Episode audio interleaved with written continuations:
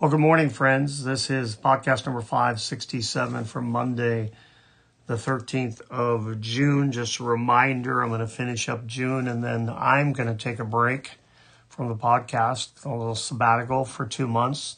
There will be, uh, Don is organizing some guest speakers um, to kind of speak on some things. I'm not going to have any control over that. I'm just going to let him do his thing. I'm not saying that I will agree or disagree with anything that is said. Um, it's just going to be somebody teaching. And so take that, and uh, hopefully, there's uh, things that we can learn from each of those. I'll be listening to them myself, uh, just hopefully enjoying them. So, uh, anyway, podcast number 567 uh, for Monday, the 13th of June. We're going to be in Revelation 13, verses 1 and 2 as we get into looking at the Antichrist. But let us pray first. I, Lord, I ask you to open our eyes, enhance our understanding so that we can grasp what you want us to learn today. I also ask you to enable us by your Spirit to apply the truths that we learn to our daily lives and to be guided moment by moment by your word in Jesus' precious and holy name. We pray, Amen. Revelation 1 3, blessed, let's read it out loud. Blessed is the one who reads aloud the words of this prophecy, and blessed are those who hear and who keep what is written in it, for the time is near. Turn to Revelation 13. In the previous lesson, we focused on Satan being ousted from heaven, which is a, a future event. Um, and then he and his angels go after uh, with intensity uh, the Jews uh, with incredible persecution. And so let's read Revelation chapter 13. We'll just get in through a couple verses today. And I saw beast. Uh, if you wanted to, you could underline beast. Uh, I mean, it's mentioned 32 times in um, Revelation talking about the Antichrist. And I saw a beast rising out of the sea with ten horns and seven heads, with ten diadems on its horns and blasphemous names on its heads. Heads and the beast, there it is again, that I saw was like a leopard, its feet like a bear's, and its mouth like a lion's mouth. And to it, the dragon gave its power and its throne and its great authority. So let's take a look at this Antichrist uh, figure today. It says, I saw a beast out of the sea. Revelation pictures the Antichrist as a beast 32 different times. The image points to a brutal, bloody, uncontrolled, and wild character of this diabolical, um, diabolical dictator. Now, at first, we know that he comes as an agent of peace in the midst of time where there was no peace. And so he is this false sense of peace, bringing the world together. It also uh, contrasts the Antichrist with Christ, who is most commonly called the Lamb. The Lamb saves sinners, but the beast persecutes and executes the saints. The Lamb is gentle, whereas the beast is ferocious. The Lamb is loving, but the beast is heartless and cruel. The beast rises out of the sea. The, the sea refers to the Gentile nations, not a physical sea, but a sea of people. Look at uh, Revelation chapter 17 and verse 15. And the angel said to me, the, the waters that you saw where the prostitute is seated are peoples and multitudes and la- nations and languages. Um, as opposed to the Jewish language we're looking, which is more, excuse me, the Jewish people, which is more symbolized by tribes, it mentions these nations. Um, so this indicates that the Antichrist will most likely be a Gentile Anti can mean instead of, or against, or opposed to. So Antichrist can mean instead of Christ. So someone that is not a believer in Christ can be Antichrist without being the Antichrist. That's the whole point of this. They can be against Christ or opposed to Christ. The Antichrist is the man of lawlessness, the son of destruction, who will lead the world into rebellion against God. We know that from Paul's teaching in Second Thessalonians, and let's look at a couple scriptures there. Second Thessalonians chapter 2 and verse 3. Second Thessalonians chapter 2 and verse 3 says, Let no one deceive you in any way, for that day will not come. What day? The day of all of this uh, crazy lawlessness, uh, uh, uncontrolled, which is going to surprise you, but it's going to get worse on this planet. Let no one deceive you in any way, for that day will not come unless the uh, unless the rebellion comes first and the man of lawlessness is revealed, the son of destruction. How will that happen? There will be a removal of the Holy Spirit uh, in the church as we know it. The church will be removed. Look at verse 8. And then the lawless one, um, let's read verse 7. For the mystery of lawlessness is already at work, which is obvious. Only he who now restrains it, meaning the Holy Spirit within the church, will do so until he is out of the way. And then the lawless one will be revealed, whom the Lord Jesus will kill with the breath of his mouth and bring to nothing by the appearance of his coming. That's the second coming. He will destroy him. The coming of the lawless one is by activity, is by the activity of Satan with all power and false signs and wonders, and with all wicked deception for those who are perishing because they refuse to love the truth and so be saved. Those that are perishing are perishing because they refuse to love the truth, Jesus Christ, John chapter 14, verse 6, the way, the truth, and the life. And that's why they are perishing. They're not perishing because God um, just randomly picks a certain person to go to hell. I don't believe that. They're perishing, and, and, and this is what Paul says is because they have rejected uh, what is true and they went to what is false. They rejected the truth and believed the lie and believed the deception. Now, let's go to Revelation chapter 11 and verse 17.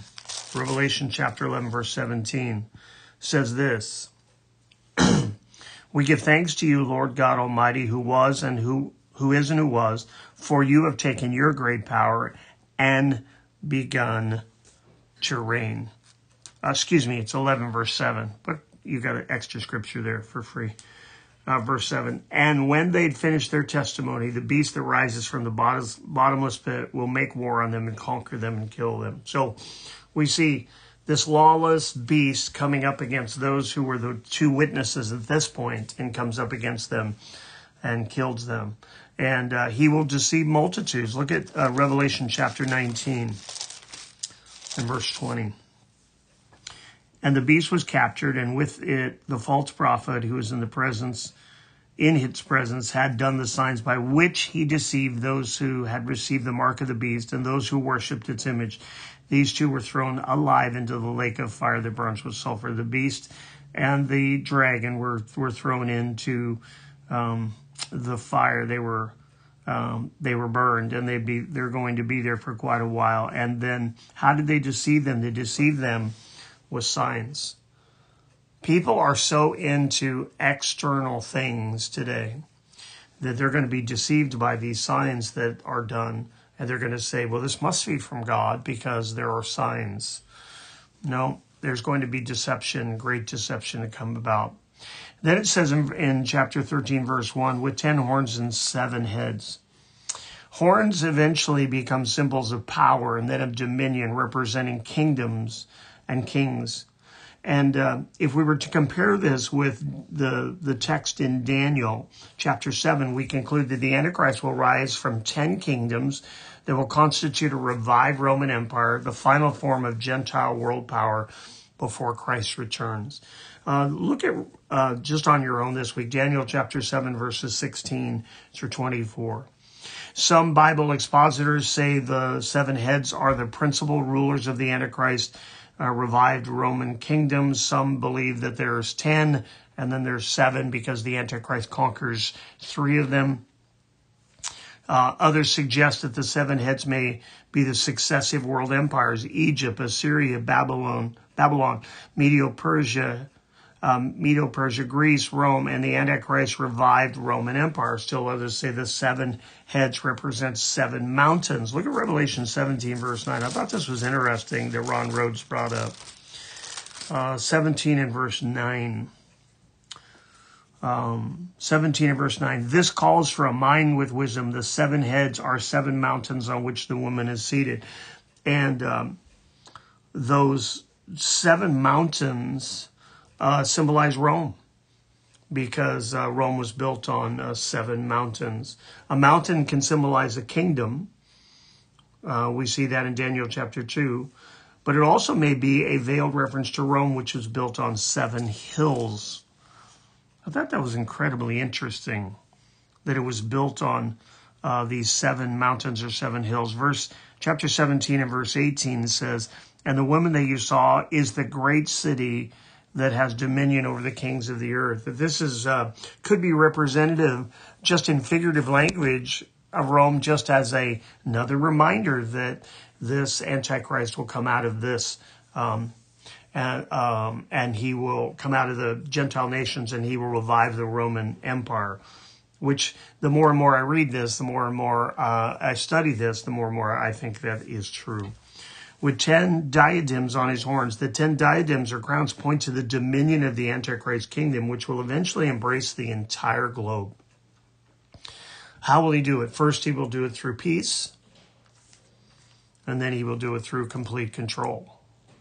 Through peace, and then complete control. And blasphemous names on its heads. These point to the Antichrist character he will have a mouthful of blasphemy, verses 5 and 6 says, and he will exalt himself above all that is called God and that or that is worship. Look at Second Thessalonians again. Um, as I study the Old Testament and the and Revelation, I realize that as we study prophecy, you can't get out of Matthew chapter 24 or Second Thessalonians chapter 2 either. Chapter 2, verse 4 says, uh, of the man of lawlessness. He opposes and exalts himself above every so called God or object of worship so that he takes his seat in the temple of God, proclaiming himself to be God. And who is the one who controls the Antichrist but Satan? And what was Satan's desire in Isaiah 14 14? To exalt himself above God. So now Satan is doing it through the Antichrist.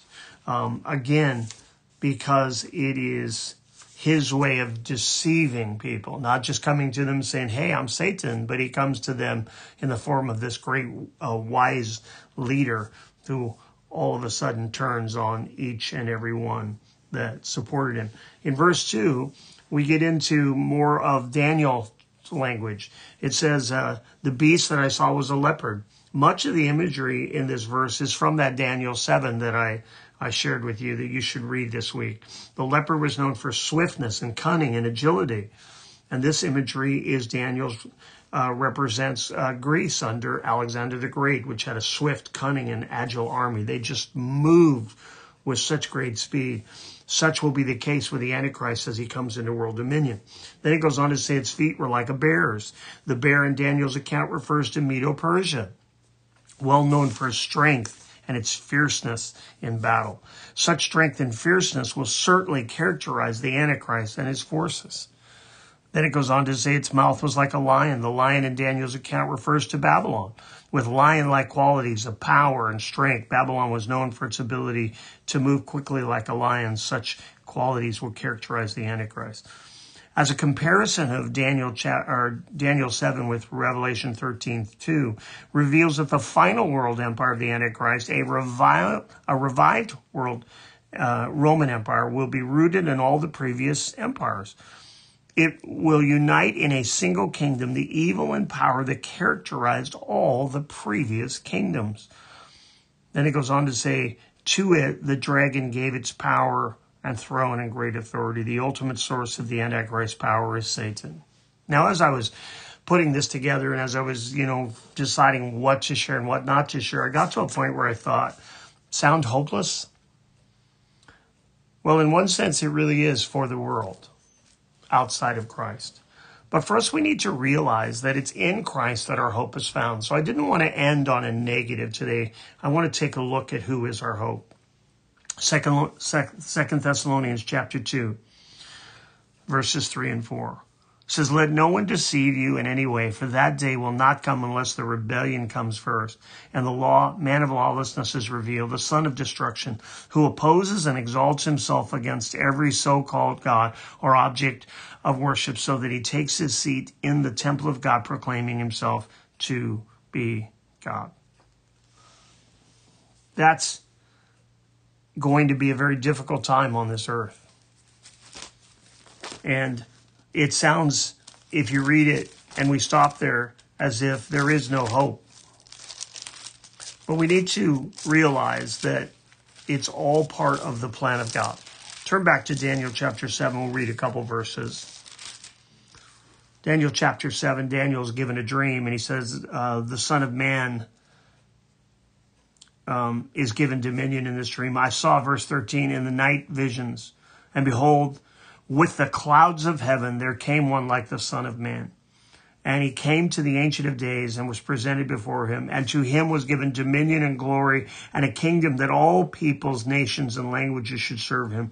His dominion is an everlasting dominion which shall not pass away, and his kingdom one that shall not be destroyed. Talking about our Christ talking about coming in clouds of glory and majesty and power, and of his kingdom there will be no end. Of his kingdom there will be no end. Jesus, in talking at one point and defending, in a sense, himself before uh, the Sanhedrin, uh, admits that he is the Christ. He admits um, exactly who he is. And he says, And you will see the Son of Man coming in clouds of glory. And the high priest tore his robes because he knew exactly who Jesus was, uh, the scripture that Jesus was mentioning and knew exactly what Jesus was saying. He said, I am the Son of Man of Daniel chapter 7. I am the one who will come in majesty and power. How did Jesus leave this earth? Acts chapter 1, verse 9. And when he had said these things, as they were looking on, the disciples, he was lifted up, Jesus was, and a cloud took him out of their sight. And while they were gazing into heaven as he went, behold, two men stood by them in white apparel, white robes, and said, Men of Galilee, why do you stand looking into heaven? This Jesus who was taken up from you into heaven will come in the same way as you saw him go in to heaven. This Jesus, the Jesus that they knew, the Jesus that we read about, is going to appear again. He's going to appear first to his church in what I believe is a pre tribulation rapture. People call it the secret event. It's not a secret event. It's not a secret event. It's going to just, it's going to bring unbelievable calamity to this world when the Christians are taken out. Imagine, if you will, every job that a Christian uh, uh, uh, possesses, every house that a Christian pays on, every car that a Christian pays on, every job that a Christian has. They're all Christians are gone. So people aren't going to be showing up for work that are believers because they're going to be gone in the rapture. People aren't going to be home. They're not going to be answering their phones. There will be no bodies laying around because their bodies are gone. The people who were paying the mortgages, the Christians who were paying mortgages, will not be paying mortgages. Imagine what that does to the banking system. Cars will be left. Houses will be left. Everything will be left because we'll be with Jesus. Look at 1 Thessalonians chapter 4 verse 16. Says, For the Lord himself will descend from heaven with a cry of command, with the voice of an archangel, and with the sound of the trumpet of God, and the dead in Christ will rise first. Then we who are alive will be, le- who are left will be caught up together with him in the clouds to meet the Lord in the air. Not, he's not coming here first. He's coming to the clouds and we'll meet him in the air and so will all we, we will always be with the Lord. Therefore, encourage one another with these words. That's what I want to do in closing. I want to encourage you with these words that the Lord is coming back. He's coming back for his church. The Bible calls it a church without spot or wrinkle. It's his bride, the bride that he gave his life for. So as we read into the Antichrist and how horrible it will be on the earth, just remember we're not going to be here. We're going to be with him in eternity.